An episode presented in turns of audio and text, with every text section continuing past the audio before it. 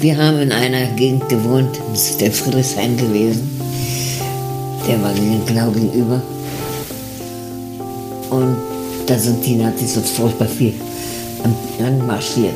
Das haben wir natürlich zuerst mal ganz gern gesehen, aber dann nicht mehr. 49 Menschen, 49 bewegende Geschichten. Ein Stück Deutschland. Der Podcast.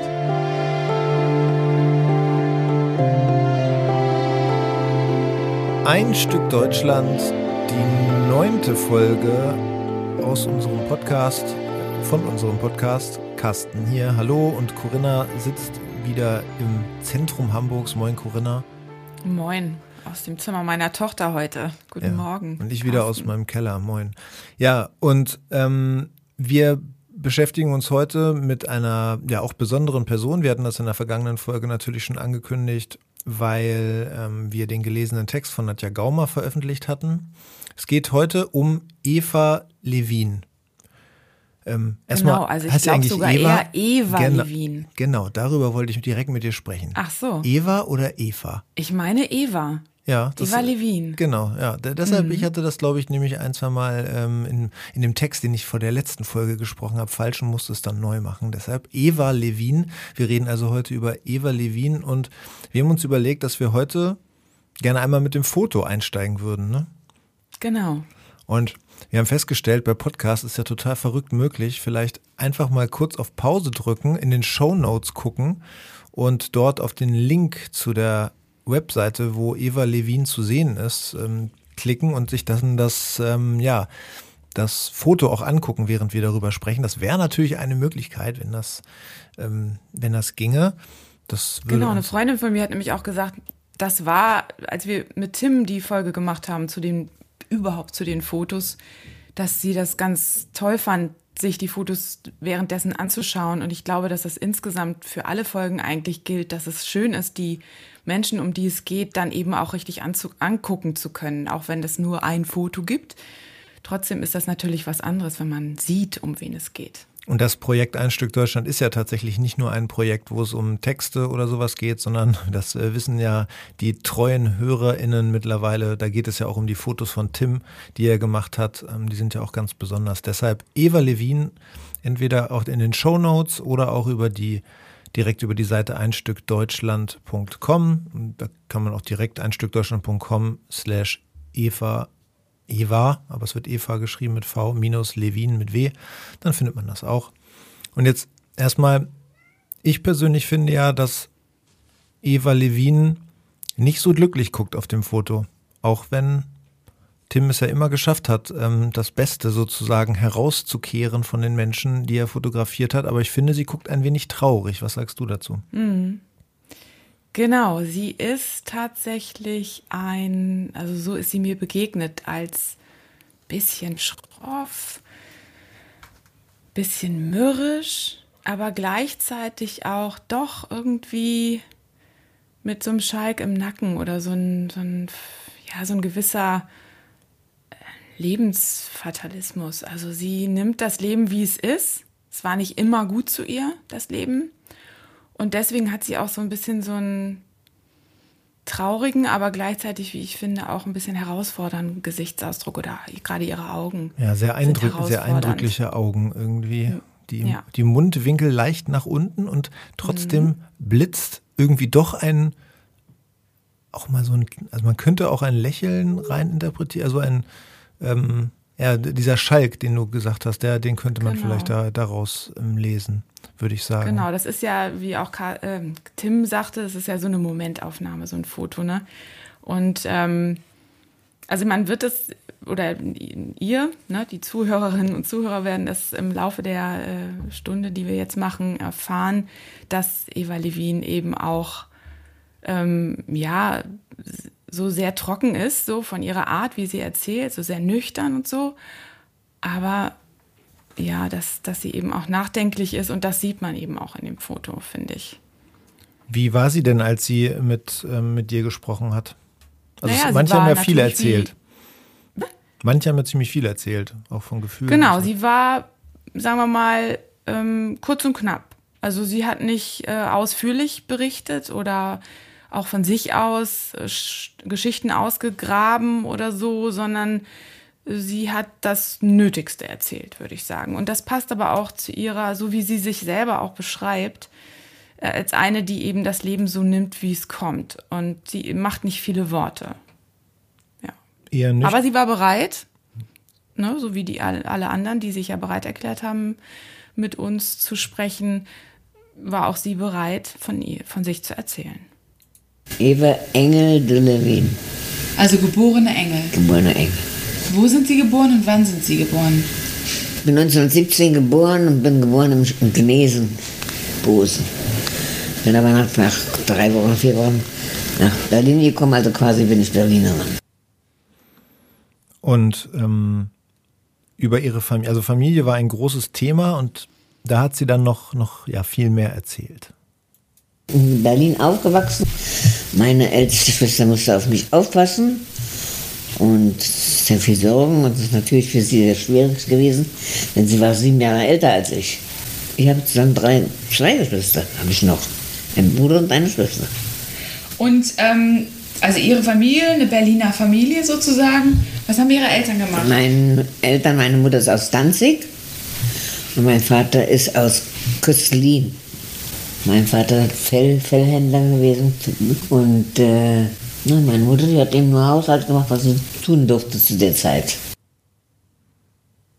Ja, und ich wollte, hat mich dann interessiert, warum ihre Familie ausgewandert ist und wie. Da habe ich sie nach dem Grund gefragt und danach, ähm, wie sie Hitler Deutschland wahrgenommen hat und ob sie Erinnerungen an die Zeit hat. Zum Beispiel auch an antisemitische Vorfälle oder so.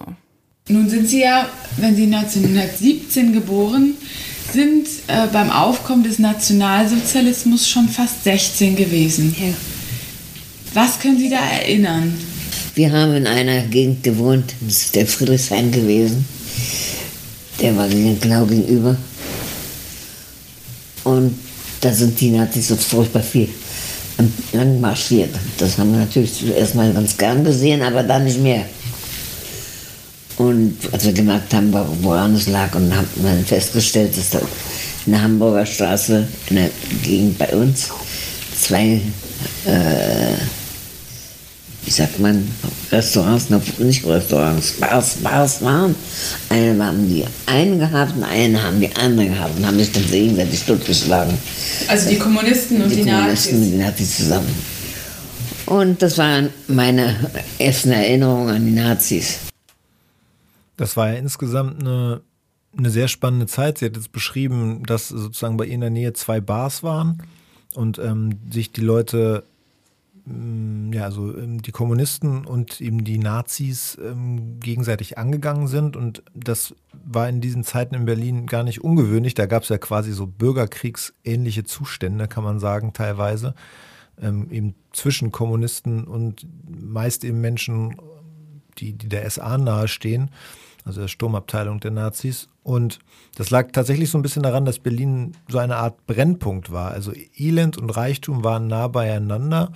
Und warum erwähnen Sie diese Bars? Ja, diese Bars und, und Restaurants, das war sozusagen, also von den Stammtischen ging dieser Bürgerkrieg aus. Da wurde sich so ein bisschen radikalisiert. Und Ausgangspunkt war, so, so wird es berichtet, ähm, auch die Ernennung von Josef Goebbels zum NSDAP-Gauleiter 1926, das spielt wohl eine große Rolle, weil der diesen aggressiven Agitationsstil so gefördert hat. Und ähm, ja, wichtig ist klar, also Linke waren da natürlich auch, also die Kommunisten beteiligt und verantwortlich, aber verantwortlich, aber nach Machtergreifung der Nazis da wurden diese ganzen Prozesse, die, die zunächst geführt wurden, nochmal neu aufgerollt, also nach 33. Und ja, da äh, wurden dann äh, zum Beispiel ganz, ganz viele mildere Urteile aufgehoben gegen die Kommunisten und verstärkt. Andere wurden sogar deportiert sozusagen oder wegge, weggebracht. Ähm, Manche sind, sind dann auch nicht mehr aufgetaucht. Also da hat man schon gesehen, dass diese bürgerkriegsähnlichen Zustände, von denen sie berichtet, eine große, einen großen, ähm, große Auswirkungen hatten. Genau, und ich, ähm, ich finde es ist interessant, dass sie erzählt, dass sie und ihre Familie die Aufmärsche der SA zu Anfang gerne gesehen haben.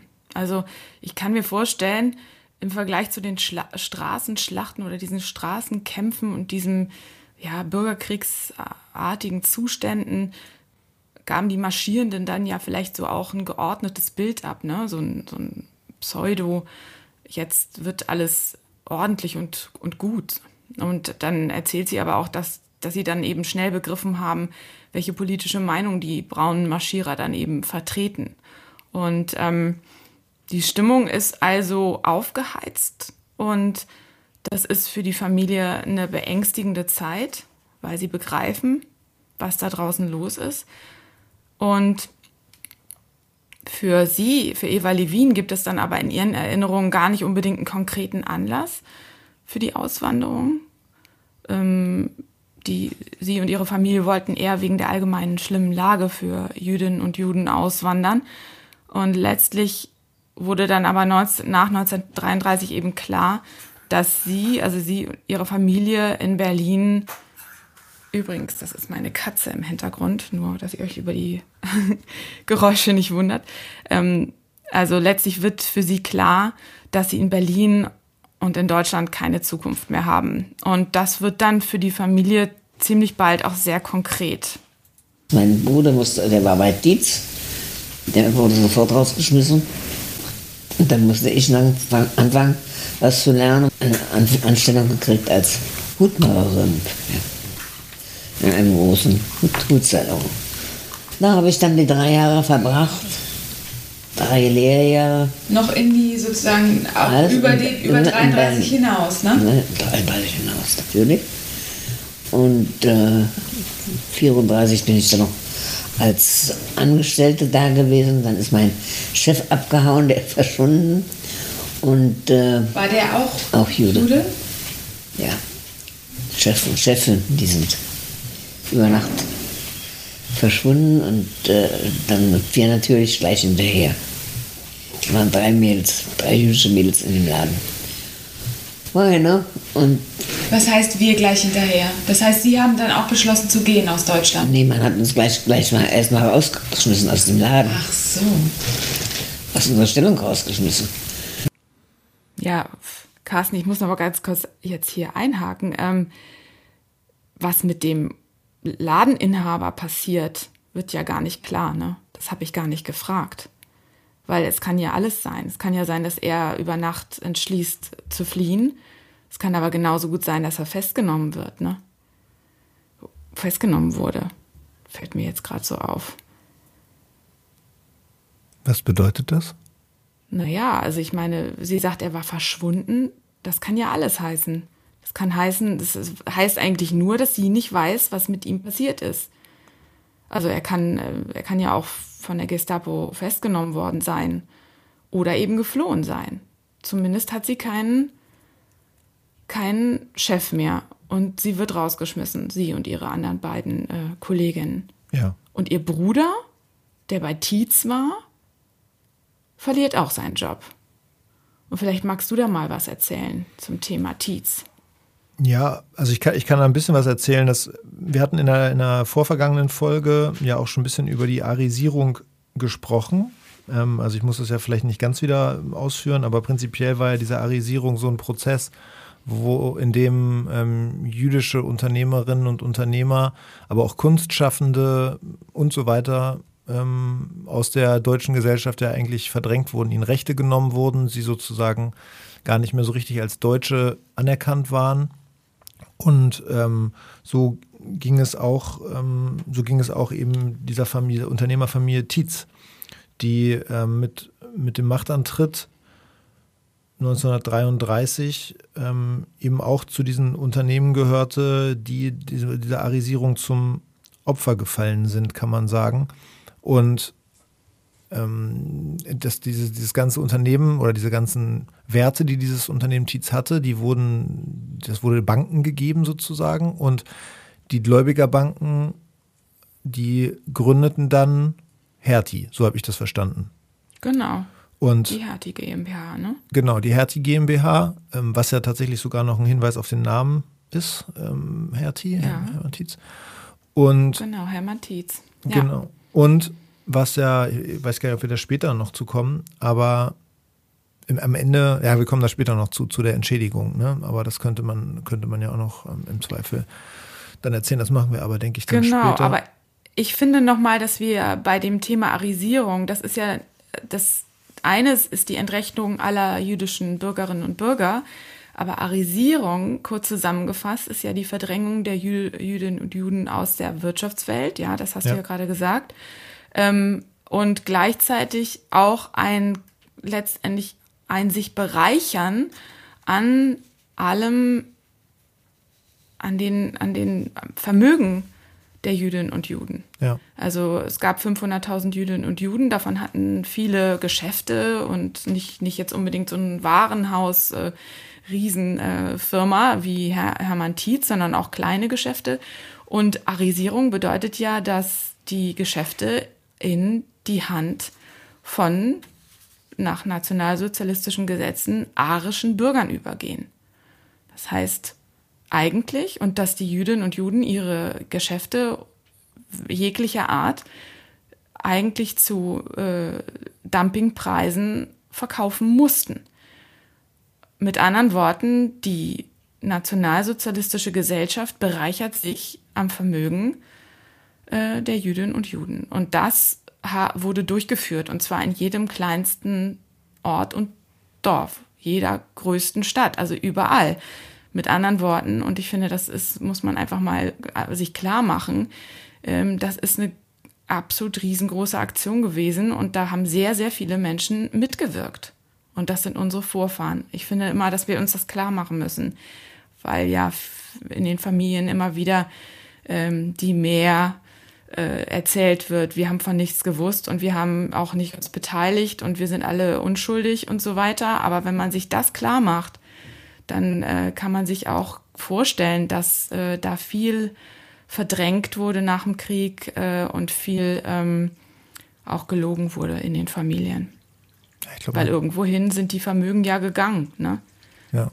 Und das Ganze ging ja so weit, dass die Jüdinnen und Juden, die das Glück hatten, gehen zu können, ja auch ihr ganzes Hab und Gut verkaufen mussten. Also jedes Messerchen, jedes, jeden Leuchter, jedes Möbelstück. Und auch die äh, wurden ja zu Dumpingpreisen verkauft. Also die Bereicherung ging ja bis in die letzte, bis ins letzte Handtuch, sage ich mal. Ne? Und das finde ich immer, muss man sich klar machen. Das finde ich an so einem Beispiel so klar erkennbar.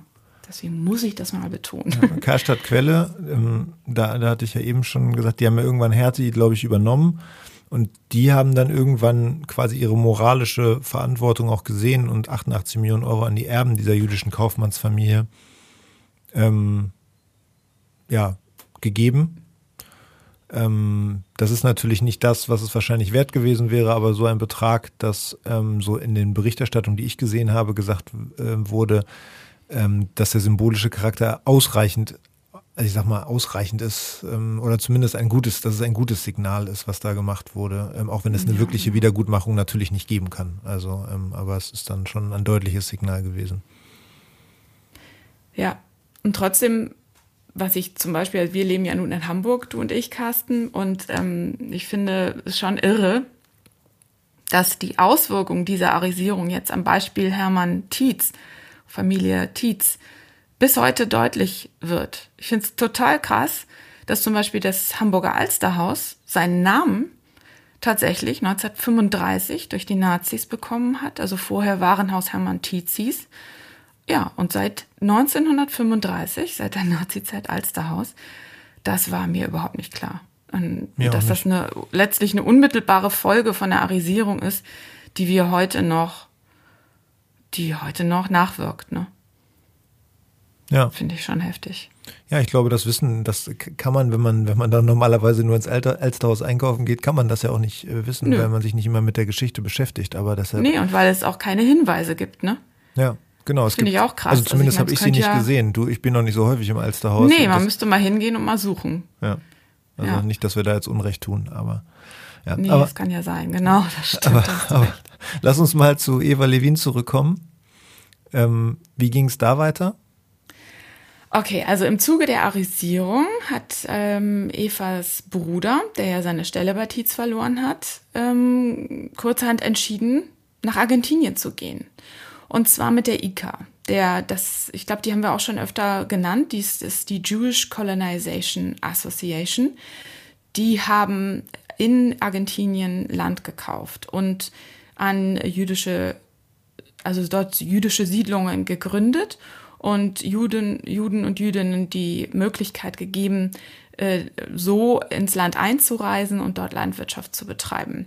Und für ihn war von vornherein klar, dass er so schnell wie möglich seine Familie nachholen will. Dann kam die ganze Geschichte mit meiner Ehe dazu, die da auch noch sein musste. Da hat mein Bruder, der inzwischen in Argentinien gelandet war, der hat dafür gesorgt, dass wir da ein, ein, eine Einwanderungserlaubnis kriegen. Mein Vater, meine Mutter und ich. Aber wir waren zwei Mädels und wir mussten beide heiraten. Sie mussten heiraten? Ja, das ist heftig, ne? Ja, also sie sagt ja, ihr Bruder wollte, brauchte Unterstützung auf dem Land. Und da war das für die Familie klar, die bringen einfach gleich zwei Männer mit. Ähm, und Eva und ihre Schwester sollen heiraten. Ähm, ja, ihre ältere Schwester hat sich dem widersetzt, aber Eva oder Eva selbst war fügsam und hat sich keine Gedanken dazu gemacht. Also sie erzählt, wie das bei ihr dann gewesen ist. Also wir haben dann dafür gesorgt, dass ich, dass ich jemanden kennengelernt habe. Über den Hilfsverein habe ich dann auch einen jungen Mann kennengelernt. Warten Sie, sind wir jetzt schon in Argentinien? Nein, Den Hilfsverein gab es auch in in Deutschland. Deutschland war der Hilfsverein, ja. Okay. Der Hilfsverein gab es in Deutschland, der hat uns dann die Au- Ausreise erleichtert, ermöglicht. Leider sind sie alle umgekommen, Die Menschen, die dort geholfen haben. So viel ich weiß.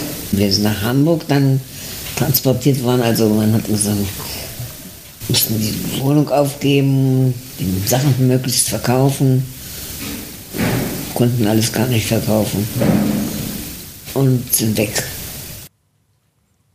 Ja, das, wir hatten das ja schon in anderen Folgen, es fällt immer auf, auch bei den anderen Menschen, die wir schon besprochen haben, dass manchmal in so einem Nebensatz so eine, so, eine, ja, so was Extremes erzählt wird, so eine Ungeheuerlichkeit, die sind alle umgekommen. Ja, Das, ist, als ob das heftig, normal ne? ist für, für, für Ja. diese Zeit. Genau. Ja, genau. Sie kommt dann wieder zurück zu ihrer Geschichte und ich habe ja auch einmal kurz nachgefragt, aber nicht so richtig und ärgere mich ehrlich gesagt heute auch, dass ich da nicht nachgehakt ha hakt habe. Aber diese Menschen, die da diesen jüdischen Hilfsverein in Berlin geleitet haben und geholfen haben und vermittelt haben und die den Menschen also sozusagen Unterstützung gegeben haben bei ihrer Ausreise, die sind offensichtlich, weiß sie das, ähm, alle umgekommen durch den Holocaust. Genau, das ist so im Nebensatz. Ja, sie hat dann einfach weitererzählt und dass sie sich in ihrem Fall, in ihrem Fall der Ausreise gar nicht so genau erinnert, wie sie oder wann sie abgereist sind. Aber sicher ist, dass sie vor der Reichspogromnacht abgereist sind. Das hat sie, sagt sie, glücklicherweise nicht erlebt. Die Abreise mit dem Schiff von Hamburg aus muss dann ungefähr zu der Zeit gewesen sein, als die Nazis in der Tschechoslowakei einmarschiert sind. Und daran hat sie sich nämlich erinnert. Ja, kurz. Kannst du Ja, dazu was sagen? Ja, kurz, äh, kurz zur geschichtlichen Einordnung. Ich bin natürlich kein, ähm, kein Historiker, aber ähm, tatsächlich die Sudetenkrise, so wie das ähm, dann 1938, also im Nachhinein natürlich ähm, ver vermutlich ähm, ähm, vor allen Dingen auch so Genannt bezeichnet wurde, wurde. ne? Ähm, Das äh, hat man ja auch in der Schule gehabt. Äh, also zumindest habe ich mich auch daran erinnert, dass 1938 die, die Nazis ähm, so einen Konflikt ähm, um die um, um die deutschen, also ich sag mal um deutsche Siedlungen in der Tschechoslowakei ähm, geschürt haben und dann sozusagen einfach da so, so Art einmarschiert sind schon. Ähm, und da ist ein internationaler Konflikt eben ausgelöst worden. Und das war diese Sudetenkrise, die dann wahrscheinlich zeitgleich ähm, also es hat ja auch schon einen Hinweis gegeben, wo, wohin die Reise gehen könnte, ähm, mu- muss man ja sagen. Ne? Also, Ja. So, Du meinst wieder, wie die Geschichte dann weitergegangen Nein, ist mit den Nationalsozialisten. Genau, also was, was Ja. sie geplant haben. Also wenn, wenn man Genau. jetzt sagt, das sind deutsche Siedlungen und äh, die, die möchte man sich wiederholen, ja, dann weiß man ja schon, welch, welcher Plan, also ich meine, 38 war es hoffentlich auch dann schon vielen klar, aber da, wird- da wird es dann nochmal richtig deutlich. Ja, das ist richtig. Genau. Und da hatte die äh, Familie Levin wirklich das Glück, ähm, schon auf dem Schiff zu sein. Aber Eva äh, Levin erinnert sich dann, dass sie Angst hatten, dass das Schiff umkehren würde. Also durch diesen Konflikt tatsächlich, durch dieses Einmarschieren in der Tschechoslowakei, dass der Kapitän äh, aber ein total vernünftiger Mann gewesen sei, hat sie erzählt. Und sie vernünftig, sagt sie, mehr als mehr Sozialist als sonst was, sagt sie so in ihrem Berliner Slang. Ähm, so sind sie also raus aus Europa und von Hafen zu Hafen gefahren, vermutlich, schätze ich mal, Sao Paulo oder Rio de Janeiro in Brasilien und dann über Montevideo nach Buenos Aires in Argentinien. So war dann ihr Weg. Und kann sie sich an ihre Gefühle erinnern? Also was hat, wie hat sie sich gefühlt? Ähm, das, wie hat sie sich gefühlt, dass sie ihre Heimat verlassen musste? Dazu haben wir einen Ton. Heute kann ich mir gar nicht mehr vorstellen, dass ich mich danach gesehnt habe, herauszukommen. Sie haben, dass Sie sich gesehen haben, rauszukommen, Rauszukommen, das Land zu verlassen. haben Sie sich nicht danach gesehen? Nein, so, so, so, so, gar nichts. So im Grunde genommen, ich war 20 Jahre, war, war, war mir das ganz, ganz nebensächlich. Ich hatte einen Mann gehabt an meiner Seite, der allerhand von mir verlangt hat natürlich. Und ich musste, habe mich dann auch verliebt in ihn, aber viel später all das. Auf dem Schiff war eigentlich die schönste Zeit. Aha. Erzählen Sie. Der Ausreise war die schönste Zeit auf dem Schiff. Da haben wir die erste Zeit mit vielen deutschen Leuten zusammengetan, und selbst äh, unsere Jugend, unsere Juden, und haben auch Yom Kippur, das ist das heiligste Feiertag, das haben wir am Schiff erlebt. Da hat man uns einen, einen Sal Salon gegeben, wo wir beten durften. Und soweit hat mir das auf dem Schiff ganz gut gefallen.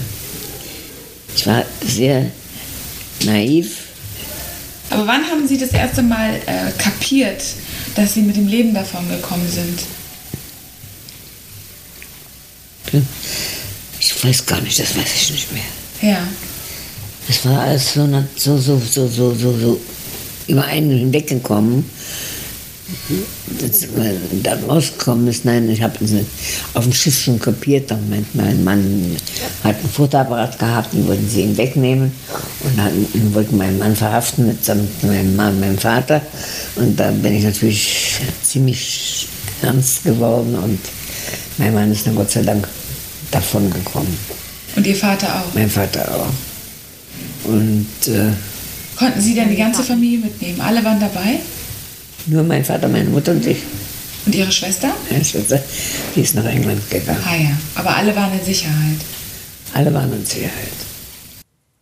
Also erstmal finde Ja. ich, erstmal finde ich ja bemerkenswert, dass dann so Familien auseinandergerissen werden, muss ich mal sagen. Also die einen fahren nach Südamerika, die anderen nach England und so weiter, dass das Mhm. so getrennt wird. Aber hier fahren wir auch, dass das dann auf dem, auf dem Schiff noch knapp werden kann. Ne? Also wenn dann Ja, das ähm, war wahrscheinlich aber im Hafen noch. Im Hafen.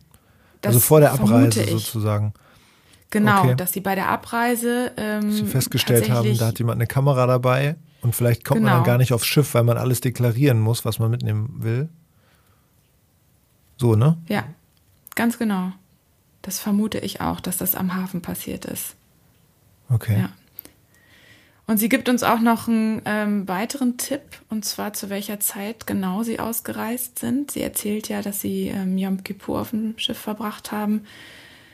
Ähm, und Yom Kippur ist das Versöhnungsfest, das jüdische Versöhnungsfest, das höchste, das höchste jüdische Fest oder der höchste jüdische Feiertag. Und Yom Kippur war 1938 am Dienstag, den 4. Oktober und Mittwoch, den 5. Oktober. Also sehen wir, sie wann sie ausreisen, genau einen Monat vor der Reichspogromnacht.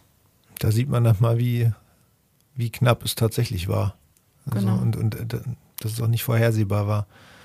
Ähm, zu, zurück zu ihrem Bruder. Der war ja aufs, aufs Land gegangen und ähm, also da geht Eva mit ihrem Mann jetzt auch sich ihren Eltern sicher hin, oder?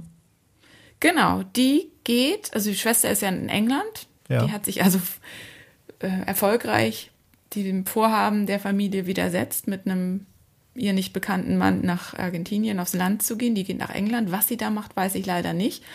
Aber ähm, die, der Rest der Familie, also Eva mit ihren Eltern und ihrem Mann, kommen also in den Norden Argentiniens in einen ganz kleinen, winzigen Ort. Und davon erzählt sie.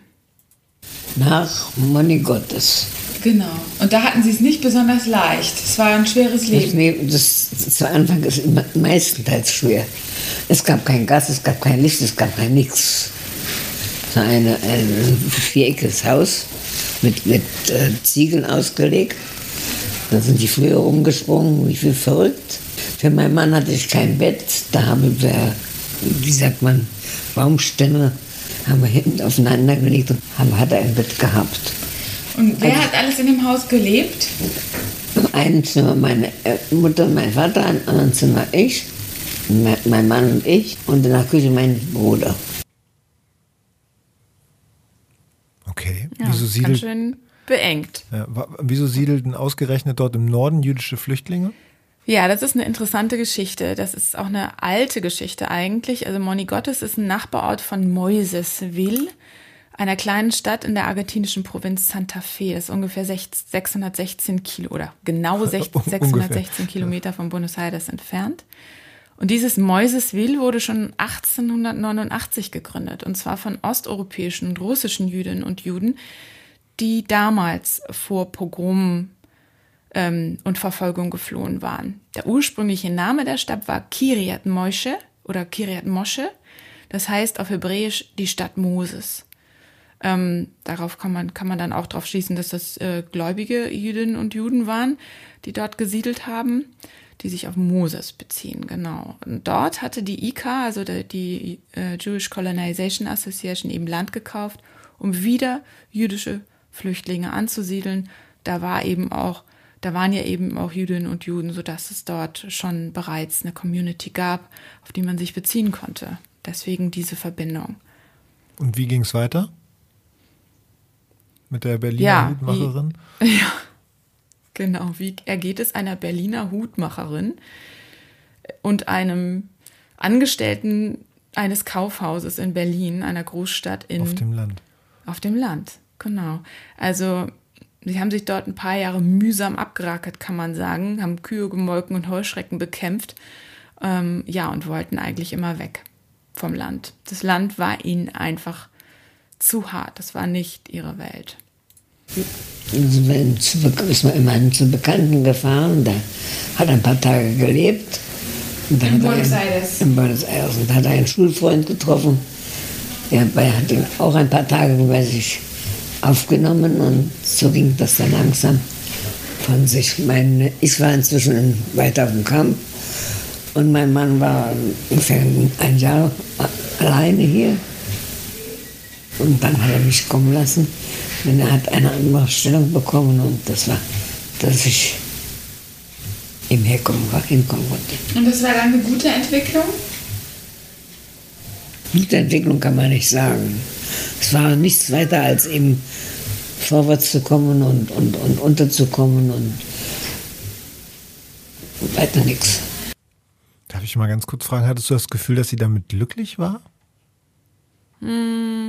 Also das hört sich eher so an, als ob nach der, nach, der, nach der Flucht oder nach der Ausreise, dass das dann eher alles sehr pragmatisch, dass das alles sehr Ja, pragmatisch genau. angegangen ist. Ja, es ging ums Überleben, ne? Es ging darum, irgendwie äh, möglichst irgendwie fortzukommen, weiterzukommen und mehr eigentlich nicht. Also sie ist nicht der Typ, sie hatte da keine großen Träume, sondern es ging eigentlich nur darum, genügend ähm, zu verdienen, dass man eben klarkommt. Und ihr Mann hat dann offensichtlich, ich weiß nicht genau, was er dann gemacht hat, aber zumindest haben sie sich dann in Buenos Aires äh, niedergelassen und haben ähm, auch Kinder bekommen und ja, haben da ihr Leben eingerichtet. Aber ich weiß auch, dass sie so bescheiden leben mussten, dass sie zum Beispiel, es gab in der Nähe, wo sie gelebt haben, in Belgrano haben sie gelebt. Das ist der Stadtteil, wo ungefähr 50 Prozent aller Jüdinnen und Juden gelebt haben. Ähm, heute noch sehr viele leben in Buenos Aires. Dort haben sie auch gewohnt, aber sie konnten keine großen Sprünge machen. Da gab es ja auch jede Menge deutscher und jüdischer, jüdisch-deutscher Restaurants und Cafés und so weiter. Und sie haben sich also eigentlich nur einen Kaffee immer leisten können. Essen gehen war nicht drin. Ja, also das heißt, sie, das blieb alles sehr bescheiden, aber ich denke, zufrieden, ja, das kann ich nicht beurteilen, ob sie wirklich zufrieden mit dem Leben ist. Kommen wir wieder aufs Foto zurück, ne? So ja, richtig. genau. Ja. Du hast sie ja, ja dann im, im Heim getroffen. Genau. Diese nüchterne, vielleicht ein bisschen abweisend wirkende Frau, zumindest wirkte sie eben so auf mich, aber letztlich vielleicht auch einfach eben nur eine Frau, die die Härten des, Leben, des Lebens akzeptiert. Mm. Und dann kann man aber vielleicht am Ende ihres Lebens, als sie in San Miguel im Hogar oder Hogar Adolfo Hirsch ankommt, dort wohnt, letzte, den letzten Teil ihres Lebens, von einer gewissen Zufriedenheit sprechen. Genau. Und bevor sie mir davon erzählt hat, habe ich sie erst oder habe ich erst mal wissen wollen, ob sie sich eigentlich nach all dem immer noch als Deutsche fühlt. Ich bin einmal in Deutschland gewesen, einmal in Berlin gewesen im Jahre 85. Da war alles ein bisschen komisch. Erstmal, als ich da ankam, haben sie ein neues Hotel gebaut, da haben sie uns untergebracht. Und wir waren uns gar nicht so gewöhnt auf das Vornehme. Mhm. Jedenfalls, ich habe mich mir gar nichts daraus gemacht von mir, für mich könnte es ein bisschen einfacher gewesen sein und mehr an uns selbst gedacht. Und, es war äh, zu pompös und zu wenig hatte das mit ihnen dann selbst zu tun, ja. Aber haben Sie jemals, war jemals Deutschland für Sie ein Ort, den Sie mit Heimat oder sowas in Verbindung bringen? Habe ich nicht gehabt. Mhm. Haben Sie ein gespaltenes Verhältnis zu Deutschland, also dass Sie Deutschland ablehnen oder gibt es da irgendwas? Eigentlich gar nichts. Ich lehne ab, aber ich lehne auch, lehne auch nicht ab. Wie soll ich das sagen? Ich kann es nicht also, äh, definieren. Also auch relativ gleichgültig, oder? Gleichgültig kann ich nicht sagen. Ist nicht ganz gleichgültig, aber trotz alledem, es ist hier so viel Nationalismus in Deutschland, dass ich mir sage, ein Wahnsinn, ich gehe nicht mehr nach Hause zurück. Ja. Und Argentinien, sind Sie Argentinierin heute? Ja. Ich glaube ja. Weiß gar nicht. Ob ich einen argentinischen Pass habe, ich weiß es nicht. Aber ja, vom meine, Herzen, was sind Meine Sie? Tochter hat es. Vom Herzen Argentinierin, nein. Bin ich nicht, dann bin ich eine ganz andere Sentimentalität. Wir haben andere Einstellung zum Land und zum, zu allen äußeren Dingen. Ich glaube nicht, dass ich sehr viel Argentinierin bin. Aber dann, sind, dann, muss doch, dann müssen sie doch deutsch sein. Warum muss ich? Naja, irgendwas müssen sie doch sein. Also so von der Kultur und von dem, was sie so geprägt hat. Alles hebräisch für mich, die, die Zeit. Ja? Ja. Also sie fühlen sich zu Israel mehr hingezogen? Ich bin ja noch nie da gewesen, ich weiß es nicht. Mhm. Oder das Jüdische ist für Sie prägend? Das Jüdische als solches zieht mich natürlich, zieht mich natürlich mehr hin. Aber eigentlich erst hier in diesem Stückchen Land, in dem wir hier leben. Hier jetzt? Hier jetzt. Wo, ist, wo mehr jüdisches Leben existiert. Mhm. Da habe ich eigentlich so richtig erst jüdisches Leben kennengelernt. Hier in San Miguel? Ja. Aha. Hier jetzt in San Miguel gehöre ich eigentlich am allermeisten dazu. Aha. Das ist komisch, ne? Ja. Ist komisch. Mhm. Aber auch schön. Total.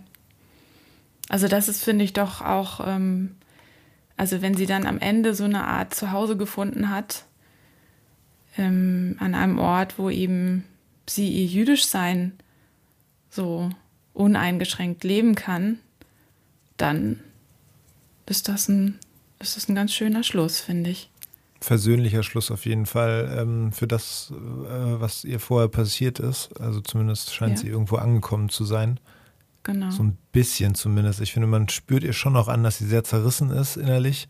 Ja. Nicht Deutschland, irgendwie auch nicht Argentinien, sondern dann, wenn eher dieser kleine Kosmos im Hogardorf Hirsch. Ne? Also Ja. da, ähm, das ähm, könnte man so sagen. Ja, das war die Geschichte, wie ich finde, von einer ganz besonderen Person. Bislang irgendwie so, ähm, so, so ambivalente Person hatten wir, glaube ich, bislang noch gar nicht. Also ich finde, ich fand sie sehr, sehr ambivalent und gab einen interessanten Einblick in das Gefühlsleben von einer Person, die ja, die damit einfach auch Probleme hatte, zu Ja. flüchten und anzukommen wieder. Und ja. Ja, und so für sich eigentlich auch ein, so ein Leben zu finden, was ihr entspricht, ne? Aber sie sagt ja, es ist alles so über sie gekommen. Sie hat da gar nicht so einen Einfluss drauf gehabt. Auch mit dem Mann hat, da hat man das auch schon gemerkt, ne? dass sie das eher so akzeptiert hat. Sie hat ihn Ja, irgendwann genau. geliebt, aber Ja, hat aber man so- immerhin, das finde ich auch ganz schön, Ja. dass sie sich noch in ihn verliebt hat. ja. Na gut, dann ist das ähm, unser Schlusswort sozusagen zu Eva Levin heute. Erstmal vielen Dank, Corinna, dass du wieder die ganzen Töne rausgesucht hast und damals auch das Interview Sehr geführt gerne. hast. Was wir immer am Ende dieser Folge machen, ist, dass wir uns, ähm, dass wir euch HörerInnen darauf hinweisen, dass wir uns natürlich freuen darüber, falls ihr in Podcast-App, wo das Podcasts-App, wo das möglich ist, Podcast-Apps, wo das möglich ist, auch unseren Podcast bewertet. Also äh, zum Beispiel bei Apple Podcast ist das möglich. Ähm, fünf Sterne und ein kleine, kleiner Text äh, sorgen dafür, dass man vielleicht den Podcast besser findet, ähm, wenn man sich über jüdisches Leben, ähm, vor allen Dingen rund um die NS-Zeit informieren möchte. Deshalb ähm, gerne eine Bewertung dalassen und ansonsten freuen wir uns auch immer riesig über eure Anmerkungen, das ähm, zum Beispiel per E-Mail an post einstückdeutschland.com ähm, äh, podcast at einstückdeutschland.com, da kann man uns E-Mails senden, die dann auch ankommen und wir beschäftigen uns damit. Positives wie negatives Feedback gerne immer an uns und ansonsten guckt euch gerne die Seite an einstückdeutschland.com, da findet ihr noch weitere Geschichten und auch natürlich die Geschichte von Eva Levin, wo ihr auch nochmal den gesprochenen Text finden könnt von Nadja Gaumer, unserer Kollegin zum Beispiel, oder euch die Geschichte auch nochmal ganz in Ruhe durchlesen könnt und das Foto vor allen Dingen angucken könnt. Genau, und wen wir nächste, nächstes Mal äh, euch vorstellen werden, wissen wir noch gar nicht. Daran arbeite ich gerade im Aufarbeiten der ganzen äh, Interviews und so weiter. Da ergeben sich, und das habe ich auch bei Eva Levin festgestellt, ähm, wenn man sich diese Töne anhört, da sind so viele Aspekte drin, die wir dann noch äh, vertiefen können und so weiter. Deswegen und auch vielleicht Leute, die man äh, noch interviewen kann, also Gäste, die man einladen kann in die Sendung. Und deswegen ist das noch, steht das noch gar nicht fest, was Aber- wir beim nächsten, wen wir beim nächsten Mal zum Thema machen. Aber natürlich kann man uns, äh, kann man das ja auch verfolgen, wenn man unserem Instagram-Kanal folgt ähm, oder bei Facebook. Also auch das sei euch nochmal ins Herz gelegt. Und dann würde ich jetzt einfach sagen, vielen, vielen Dank, dass ihr zugehört habt. Vielen, vielen Und ich Dank. danke dir, Carsten. Gerne, gerne. Und ich danke dir natürlich. Und dann wünschen wir gemeinsam euch eine schöne Woche, schöne Wochen und auf jeden Fall bis zum nächsten Mal bei Ein Stück Deutschland. Bis zum nächsten Mal. Tschüss. Tschüss.